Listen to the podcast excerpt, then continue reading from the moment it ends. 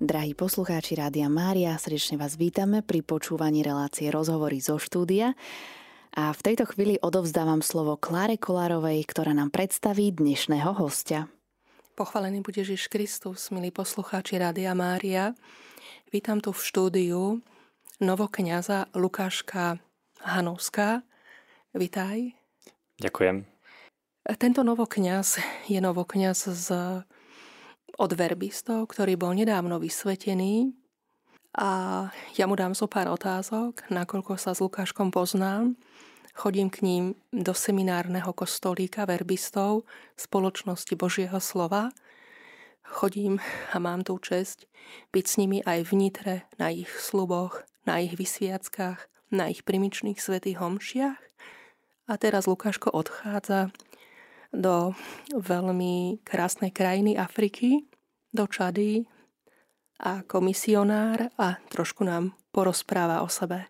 Tak, nech sa páči, aká bola viera, aká bola cesta tvojej viery? Lukáška.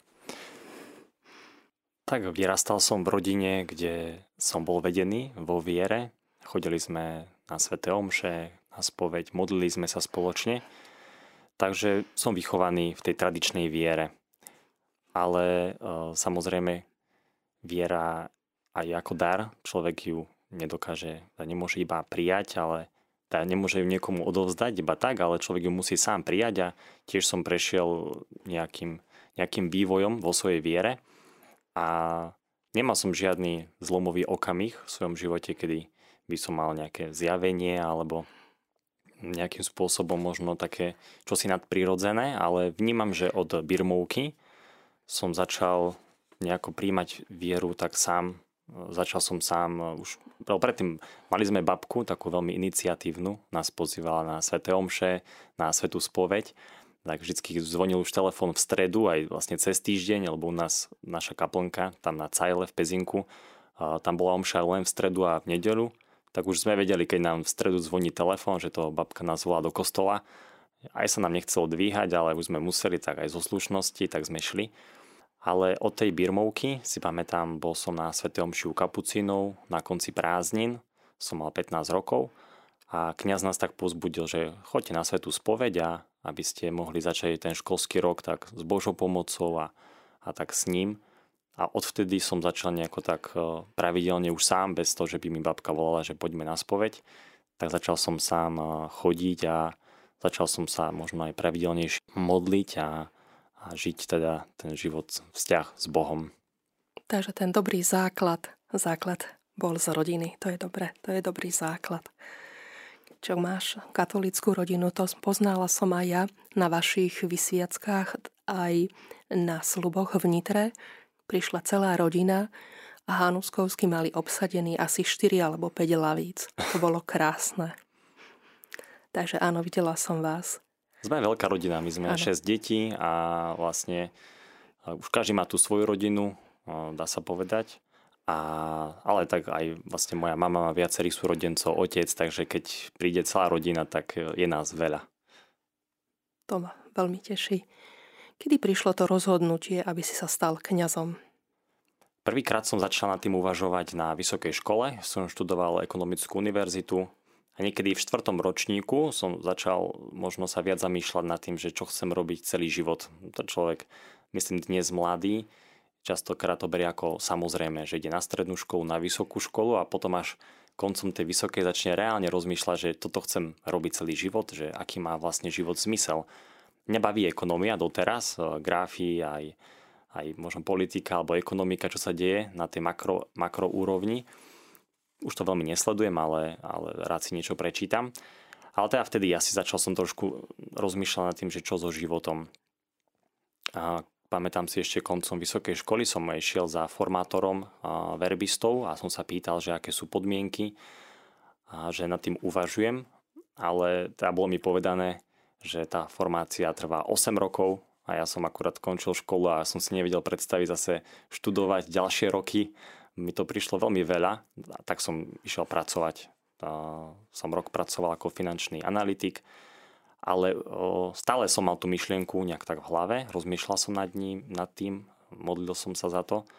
A niekde vo februári toho roku som mal podpísanú zmluvu v práci a vtedy som si povedal, že teraz sa musím rozhodnúť, že keď by už podpíšem, tam bola nejaké zvýšenie mzdy a všetko, aj lepšie podmienky, však to podpíšem, tak už asi tu ostanem, lebo už to bolo také lákavé, už si zvyknem, ale keď nepodpíšem, tak že je tu ešte tá, tak, takáto možnosť. Takže mal som týždeň na podpis zmluvy, som sa modlil, chodil som, máme kapucinov v Pezienku aj na adoráciu a v tom tichu a tak som to rozlíšil, že že Boh ma volá do tejto služby byť reholník, misionár, verbista.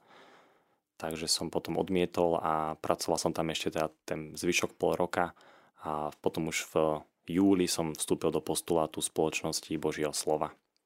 A prečo práve verbisti? Ani som veľmi nepoznal až tak ďalšie rehole. Popravde bol som ako veriaci, ale veľmi som sa až tak možno nezaujímal o dianie veľmi v cirkvi Chodil som na Sveté Omše, vnímal som, že Boh je so mnou, že mi pomáha, že mi pomáha rásť. A, ale až tak som sa nevyznal ani v tých reholiach, ani som nevedel veľký rozdiel medzi dieceznými kňazmi a reholníkmi. Ale tam som bol prvýkrát v seminári, mali duchovnú obnovu a videl som tam chalanov ako ja, študentov, seminaristov, takže som si vedel asi najlepšie predstaviť, že čo to znamená byť seminarista. A oslovili ma, pretože to boli super chalani Zajímavé bolo to, že väčšina z nich už tiež mala nejakú vysokú školu za sebou, čo som bol veľmi prekvapený, lebo som si myslel tiež nejaký čas, že už keď mám vysokú školu, už tie dvere sa zavreli týmto smerom, ale sú tam skvelí chalani aj tyčkári, aj zo stavebnej fakulty alebo prírodovedeckej. Takže tí ma nejako oslovili a potom mi to začalo všetko nejako tak zapadať celý môj život. Napríklad, že môj birmovný patron je svätý Patrik, ktorý bol misionárom v Biersku alebo že bol som semester v zahraničí ešte počas vysokej školy v Nemecku a tiež som vnímal, že dokázal som sa adaptovať a nájsť si priateľov a že ten život v zahraničí mi nebol úplne cudzí. Tak nejak, nejak to všetko zapadlo, ako by ma Boh viedol celý život práve k verbistom.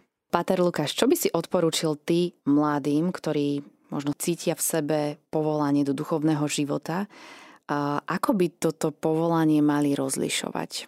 Čo by si možno ty odporučil? No, to je ťažká otázka. Je množstvo asi aj kníh, aj rôznych e, duchovných obnov, ktoré sa zameriavajú práve na rozlišovanie duchovného povolania. My tiež robíme ako verbisti dvakrát za rok, zväčša na jeseň, na jar, takéto rozlišovanie.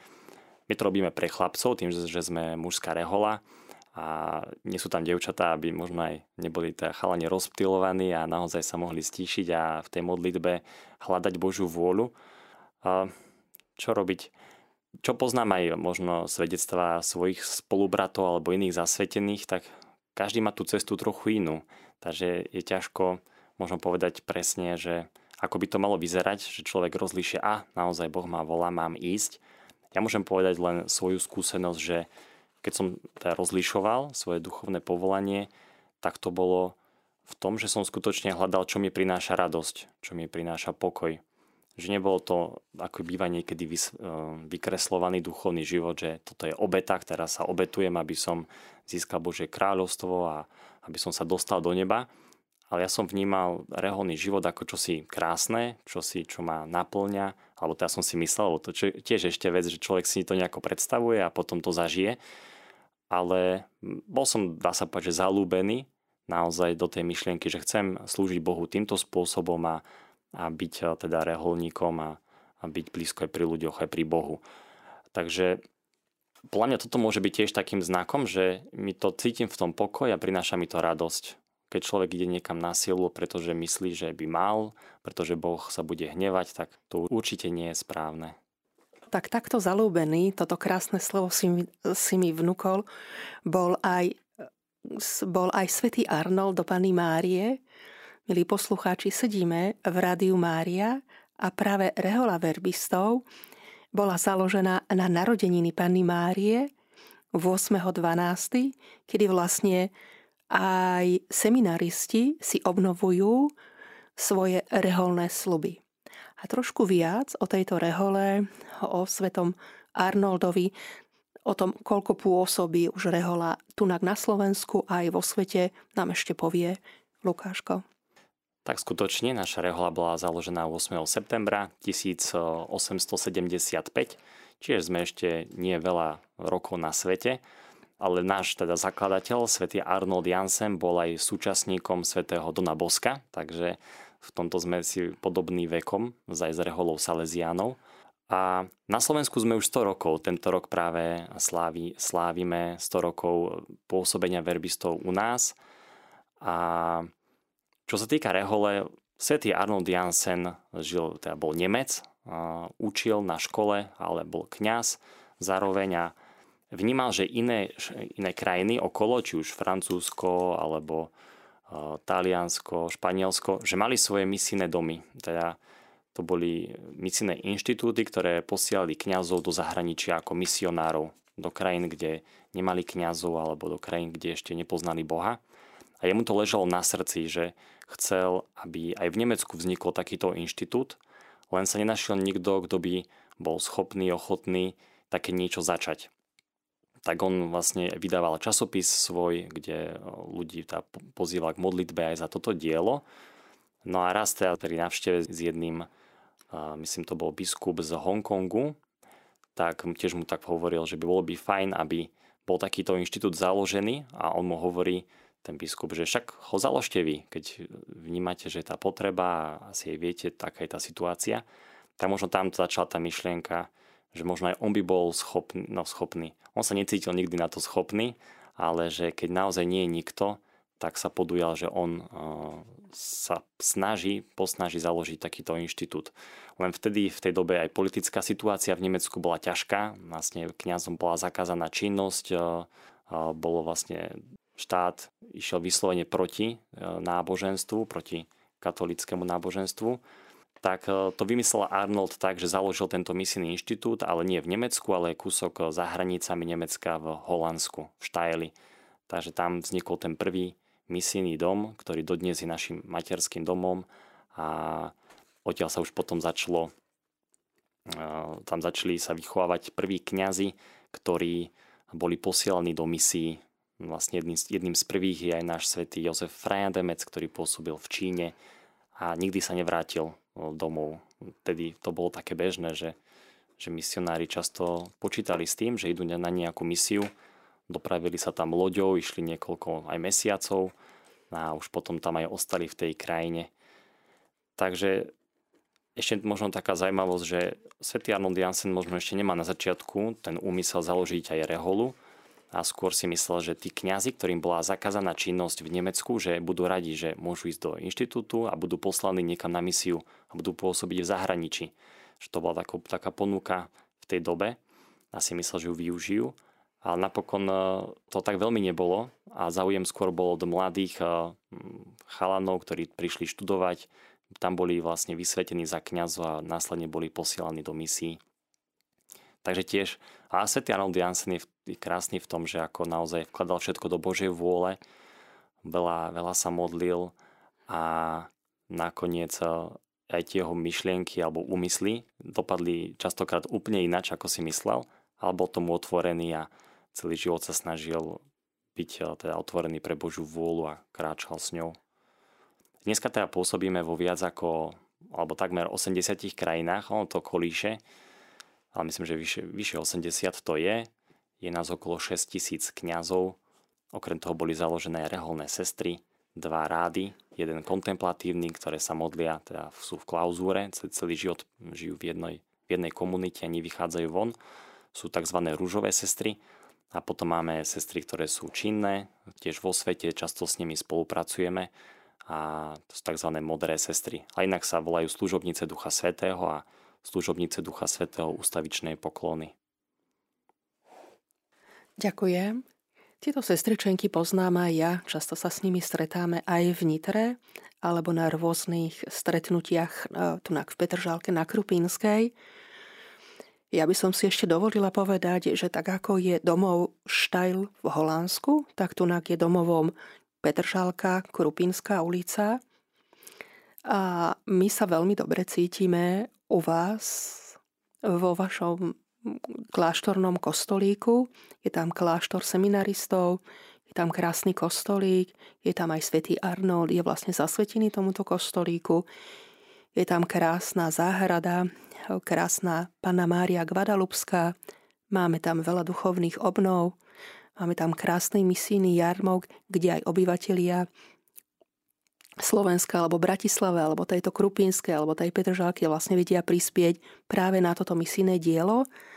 Takže nie len, že sa za nich modlíme, máme tam aj misijnú rodinu, ale aj vlastne trošku finančne pomáhame misiám. Takže sme tam jedna veľká rodina, čo ma veľmi teší. A o tejto veľkej rodinke, e, ako bude pôsobiť aj Lukáško v, vo, v Afrike, bude, bude nám trošku teraz o nej rozprávať, o svojom misijnom pôsobení Afrika, Čad.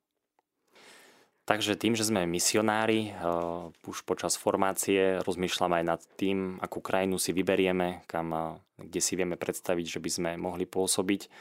Máme veľkú výhodu, že aj tí Slováci, dnes je vyše 20 Slovákov v zahraničí, na rôznych misiách po celom svete a funguje ten systém tak, že každé 3 roky majú možnosť priznať dovolenku na 2 alebo 3 mesiace. Čiže keď oni prichádzajú, tak často sa s nimi stretáme a nám rozprávajú o tých misiách.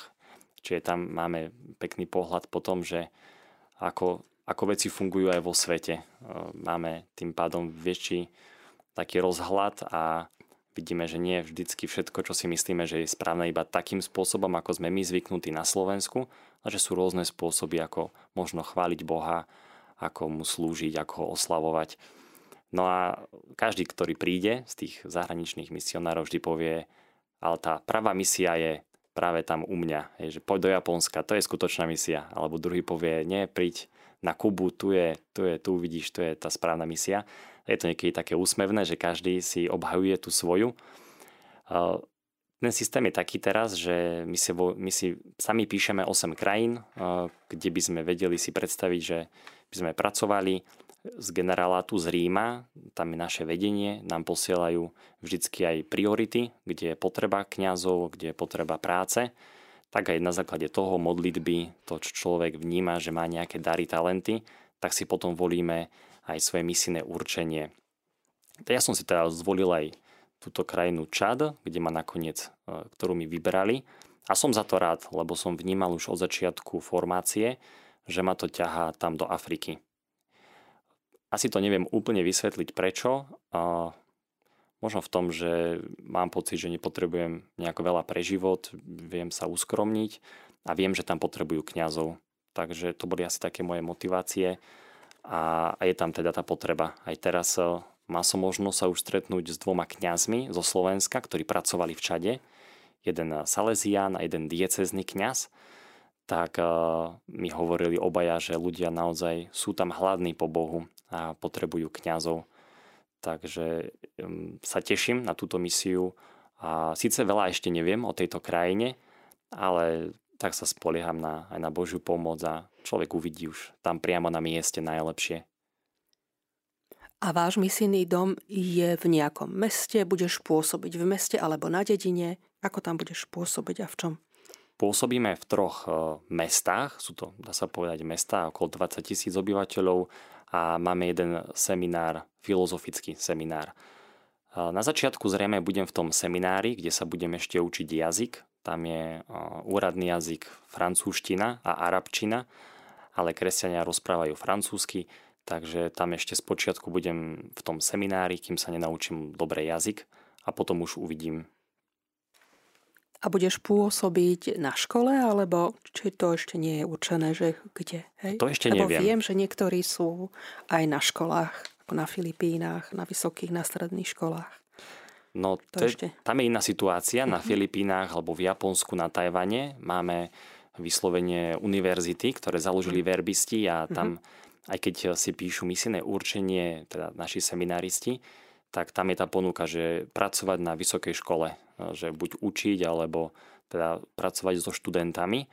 V Afrike, a konkrétne v Čade, nemáme žiadnu vysokú školu. Myslím, že sú tam nejaké základné školy, ktoré sme pomáhali cez rôzne projekty zakladať, ale Neviem presne, že či tam niektorí aj učia, takže to, to sa ešte uvidí. Ale som otvorený aj na túto činnosť, ale zrejme tá hlavná činnosť bude taká tá bežná farská pastorácia. Poslucháč František ktorý nám práve formou SMS správy poslal otázku na novokňaza Pátra Lukáša. Zaujímalo by ma, ako videl bohoslovec život kresťanov v Nemecku, keď tam strávil pol roka. Mm-hmm, to, bolo to, bola to zaujímavá skúsenosť. Videl som tú situáciu, ktorá teraz je asi tak uh, viac uh, rozšírená v západnej Európe. Nebolo tam veľa ľudí v kostolíku, veľa kňazov tam bolo z Polska, že bolo, bolo počuť, že majú polský prízvuk, ale nejako som to nevnímal, mm, nejak som to nehodnotil a som sa dobre cítil, keď som bol na Sv. Omši, lebo som sa cítil vtedy aj v zahraničí ako doma. Takže chodieval som pravidelne v, v nedelu, ale potom aj niekedy cez týždeň. Čo mi trochu chýbalo, bolo, že tam nie je bežné, aby kňaz mal kázeň cez týždeň. A to mi prišlo také, taká suchá svetom, keď, mi, keď tá nebola kázeň.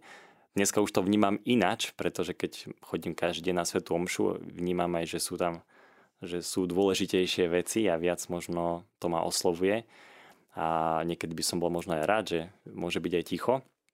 Ale viem, že vtedy ako lajkovi mi to chýbalo, že čo, čo sú leniví, alebo sa im nechce, ale potom som videl, že tam je to ako bežný zvyk a tí, ktorí chceli niečo povedať, tak zväčša na začiatku Sv. Omše Eh, pripomenuli, čo bude aké čítanie a čo sa, čo teda nejako tak, také povzbudenie pre, pre ľudí. Takže áno, tá situácia bola tam taká možno ťažšia, ale ja som sa tam cítil dobre a, a možno by bolo tak ľúto iba tých kňazov niekedy, že to majú ťažké byť v takej situácii. A viem, že keď som ešte zvažoval, eh, že vstúpiť ku verbistom, tak som si vravel, že fú, čo keď ma tam pošlu do toho Nemecka. Lebo ja som vedel ten jazyk, vedel som Nemčinu. A tak, že fí, že tam by to bolo ťažké, že tam by som nechcel ísť. Vyslovene som si tak hovoril, ale už potom aj počas formácie človek začne vnímať veci inak, že keď ma tam Boh posiela, tak uh, vlastne keď som s ním, tak nič mi nechýba. Ak tam môžem byť užitočný, tak vďaka Bohu a, a vždy sa dá. Vždy sú tam nejakí ľudia, s ktorými dá sa pracovať a, len treba vychádzať možno viac von a oslovovať tých ľudí tak vedome osobne. Tak toto bolo v Nemecku a teraz sa presunieme do Afriky a sa ťa spýtam, akú ešte prípravu tá tvoja misia vyžaduje. Tak e, teraz e, mám už vybavené víza, to je taký, taká základná vec. Do Čadu nebolo ťažké ich zohnať. Spolubratia, čo sú na Kube alebo v iných krajinách, tak tam to bolo trošku zložitejšie. U mňa to je úplne jednoduché.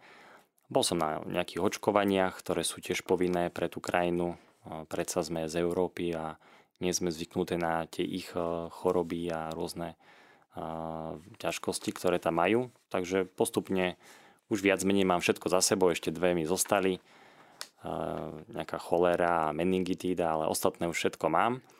No a potom jazyk. Už keď som zistil minulý rok v auguste, ne, už v júli, že bude mať misijné určenie čat, tak som sa začal učiť pomaly francúzštinu cez aplikácie a potom ešte na konci štúdia pred štátnicami mal som taký 11-týždňový kurz na francúzskom inštitúte, tak to bolo fajn, že tak postupne, aby sa tvorili také základy, na ktorých budem môcť staviať. Takže to sú také tri základné veci. Máte očkovania, víza a, a jazyk. No a teraz a som tu ešte v auguste, budem pôsobiť tam u nás v misijnom dome v Petržalke. Na 3. septembra letím najprv do Francúzska, nepôjdem priamo do Čadu, ale budem mať možnosť ešte jeden semester študovať v Paríži a francúzštinu a už potom odtiaľ priamo a budem letieť do Čadu. Máme tam totiž tiež domy, aj v Paríži, je tam dokonca jeden Slovák, ktorý tam teraz pôsobí, učí na univerzite, tak sa teším aj na neho, budeme spolu bývať, je tam taká aj väčšia komunita a budem teda študovať eh, tam hm, ten jazyk. Inak tento páterom pôsobil tiež v Afrike predtým, tak tiež sa budem isto veľa pýtať na, na jeho zážitky. On bol na Madagaskare niekoľko rokov no a teraz učí vo Francúzsku. No a čo, čo sa týka prípravy, um, veľa ľudí sa ma tiež pýta, že či mám nejakú prípravu, že ako evangelizovať na tom mieste a, alebo nejaké, nejaké špeciálne ešte kurzy, tak toto už dneska veľmi sa nepropaguje. V prvom rade človek musí žiť osobný vzťah s Bohom. Že keď chcem priniesť Boha ku človeku, tak musím ho mať v sebe a práve potom, keď mám blízko k Bohu a blízko človeku, tak vtedy môže byť aj Boh blízko k tomu človeku, ku ktorému ja mám blízko. Tak to je základ držať si svoj duchovný život.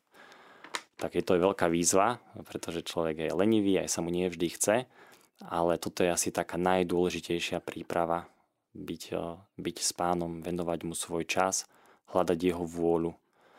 A potom už tam, keď budem, zase tam dostanem aj eh, určite veľa rád, odporúčaní od svojich spolubratov, ktorí tam už pôsobia viacero rokov, lebo tiež je to iná kultúra, človek musí si dávať pozor, aby niekoho neurazil, že keď vám niekto podáva nejaké jedlo, tak musíte ho prijať, nesmiete odmietnúť, aby ten človek sa necítil urazený, že sú takéto rôzne možno špecifika. Ale to už sa dozviem priamo na mieste, kde moji spolubratia ma isto budú inštruovať. Takisto ako my inštruujeme tých, ktorí prichádzajú k nám. Teraz máme tiež spolubratov z Angoly, z Madagaskaru, z Vietnamu. Tak tiež niekedy je pre nich prekvapujúce, ako to funguje u nás a tiež im to musíme najprv vysvetliť, aby náhodou neurobili nejaké fopa a, a tak, takýmto spôsobom tá, je tá príprava. Ja len poviem poslucháčom, že ešte je u nás aj taká nádherná komunita Vietnam, Vietnamcov, ktorí mávajú každú sobotu svetú omšu a chodieva tam jeden Salesián. Tešíme sa na chvíľočku na vysviacku nového novokňaza, ktorý je teraz v semináre tohoto Vietnamca. Takže len potvrdím, že tak ako sú v zahraničí naši kňazi, tak vlastne aj títo obyvatelia, ktorí prišli sem z Vietnamu, vedia tu v našom kostolíku, v misijnom kostolíku svätého Arnolda, mať svetú omšu vo svojom jazyku. Tak aj samozrejme, aj spovede je to krásne, aj procesie bývajú nádherné Pane Mári, aj sa zúčastňujú už tých e, misijných jarmokov, tak sa veľmi tešíme, že také krásne spoločenstva tu zažívame. A to tak... práve, práve náš seminarista Peťo z Vietnamu, on začal, už tu je 5. rok, študuje teológiu už teraz, tak e, on začal sa stretávať s týmito Vietnamcami, dávali ich postupne dokopy, až vznikla z toho komunita a začali sa stretávať u nás, majú raz mesačne svetú omšu. A je to naozaj krásne spoločenstvo. A je to výborné, že on ako Vietnamec prišiel tu, oslovil svojich vlastných, ktorí nemali dlhé roky možno Svetu Omšu vo svojom jazyku a tak sa môžu u nás eh, každo, každý mesiac stretávať. Je to krásne. Ďalšiu otázkočku ešte by som mala na teba, keď si bol v zahraničí, už si bol na nejakej misii? V rámci formácie eh, máme taký rok praxe, ktorý je po bakalárskom štúdiu, predtým ako študujeme magisterský stupeň, tak ja som bol tento rok v Česku, v Kolíne, je to pri Prahe. Také mestečko, tá spádová oblasť má okolo 40 tisíc obyvateľov, takže tam som rok pôsobil. A neváhal by som nazvať toto miesto tiež misijným, pretože tam e, sa počítajú, každých 5 rokov sa počíta, koľko ľudí príde na Svetu Omšu v nedelu. A práve keď som tam ja bol, tak sme to počítali a z tých 40 tisíc ľudí, ktorí patria do našej farnosti, prišlo 420. Čiže 0,1% obyvateľov sú veriaci. Bola to pekná skúsenosť pre mňa, že som tam rok mohol pôsobiť, a, ale môžem povedať, že zdá sa to, že je to málo, že naozaj niekedy boli omše, kde lebo tam je 24 kostolov, ktoré patria pod, pod tú farnosť a v niektorých kostoloch v nedelu tam sa slúžilo 11 omši, dve v sobotu a, a 9 v nedelu. Sú tam traja naši kňazi. Tak v niektorých kostoloch prišlo 15 ľudí do kostola na tú nedelnú, alebo 20, alebo 10. Ale tá moja skúsenosť bola, že to bolo veľmi živé spoločenstvo. A napriek tomu, že nebolo tam veľa ľudí, tak boli veľmi aktívni, mali sme tam aj tábory, Mali sme karneval pre deti, rôzne akcie. Keď boli hody, tak sme chodili celá farnosť do tých rôznych kostolíkov. Tedy akurát začala aj tá korona kríza, takže sme sa modlili spolu online rúženec. A či bol to taký prvý kontakt, áno, dá sa povedať, taký misijný, že videl som tú situáciu, nebolo tam veľa veriacich a napriek tomu to bola misia veľmi radostná. Dalo sa s tými ľuďmi pracovať, oni sa mi chceli. A je to krásne v tom, že keď v takom prostredí už je človek veriaci, že sa prizná ku viere, tak je naozaj veriaci celým svojim srdcom a nehrá to, alebo nie je to taká zvyková viera, možno ako niekedy ešte u nás. Keď tam človek je veriaci, tak ale prizná to, tak často je, sa mu posmievajú alebo má rôzne ťažkosti. Takže keď taký človek je, tak naozaj už je veľmi taký dobrý, taký živý, aktívny. Takže toto bola moja skúsenosť ten rok praxe v Kolíne. Ďakujem. Vrátim sa ešte teraz k tvojej vysviacke. Bol si vysvetený 24.6. tento rok v Pezinku. Povedz mi trošku o tej vysviacke a kto ťa svetil. Väčšinou tým, že máme na Slovensku náš materský dom v Nitre, taký centrálny dom, tak bývajú vysviacky tam v Nitre, keď sú viacerí spolubratia. Tým, že ja som bol sám vysvetený tento rok od verbistov, tak mi bolo ponúknuté, že by mohla byť vysviacka u mňa doma v Pezinku a tak sa aj stalo. Takže bolo to teda v sobotu na Jána a svetiteľ bol apoštolský nuncius Nikola Girasoli, ktorý teda prijal ponuku nášho provinciála. To vzniklo tak spontánne, že bolo akési stretnutie v Badíne a náš provinciál sa opýtal, či by ma nechcel svetiť. Tak on povedal, že v poriadku. Aj keď nemám veľmi skúsenosti, pretože v Európe ešte nesvetil žiadneho kňaza a zväčša zvykne svetiť iba biskupov, ale že takže dobre, že, že príjme. No a teraz vlastne potom ma ešte pozval na obed s rodičmi, tak boli sme tam teraz v pondelok, chcel sa ešte stretnúť. A tak sme aj trošku o tom rozprávali ešte a hovoril, že aj preto prijal to pozvanie, že on sám pôsobil aj v Peru alebo aj dokonca v Afrike nejaký čas a že sú mu veľmi blízki misionári a že si váži, že zo Slovenska koľko kňazov ide takto na misie, že to je veľká vec a nie je to vôbec bežné eh, vo svete, že eh, z také menšej krajiny máme naozaj veľa misionárov, ktorí robia dobrú prácu. Takže preto prijal to pozvanie a, a bol veľmi, však už ľudia myslím ho poznajú, teraz eh, je, dalo by sa povedať, tak v kurze alebo populárny, lebo naozaj to človek, ktorý je veľmi veselý, taký zapálený pre vieru a tam, kde chodí, tak prináša takú dobrú energiu, dobrú radosť a naozaj žije svoj vzťah s Bohom. Ďakujem. Ktorý zo svetcov obzvlášť blízky k tebe, ktorého máš tak najradšej a aj ku ktorému sa tak nejak viac modlíš? Je to jeden alebo sú to viacerí svety?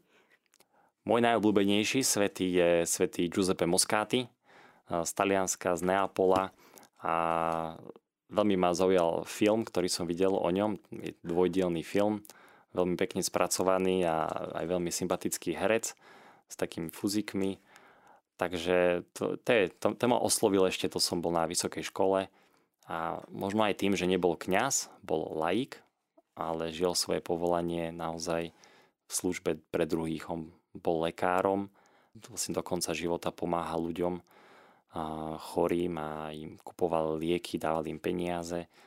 Bol aj zalúbený, aj mal teda priateľku, ale mu to nevyšlo, pretože ona to nevedela s ním vydržať, pretože tak bol zapálený pre tú službu pre druhých, že nemal na ňu vôbec čas. Teda aspoň tak to je v tom filme, ale čítal som aj knižku a, a skutočne bol to človek, ktorý zasvetil svoj život službe druhým. A som si vravel, že vtedy, že keby som nemal tak e, ten problém, že keď vidím krv, tak odpadávam automaticky, neviem to nejako e, nič s tým robiť. A že keby že to nemám taký problém, tak by ma lákalo byť aj lekárom, pretože človek ako lekár vie veľmi pomáhať ľuďom a vie im byť veľmi blízky. Ale tak e, v tomto zase dobre, že e, viem, že to nie je pre mňa, lebo, lebo z krvi jednoducho vždycky odpadnem.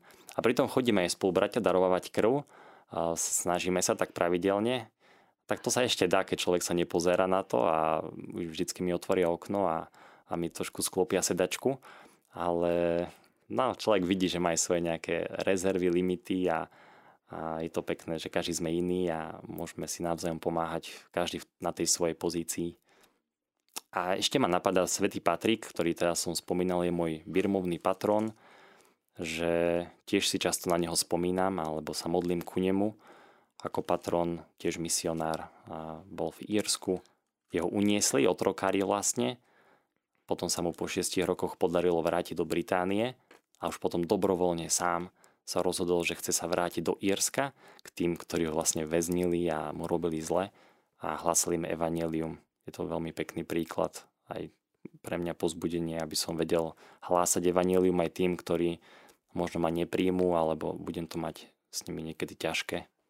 Tak nech ťa títo tvoji svetí, všetci svetí patróni, Panna Mária, Duchu Svetý, Najsvetejšia Trojica, nech ťa ochraňujú, požehnávajú na tvojej krásnej kňazskej ceste.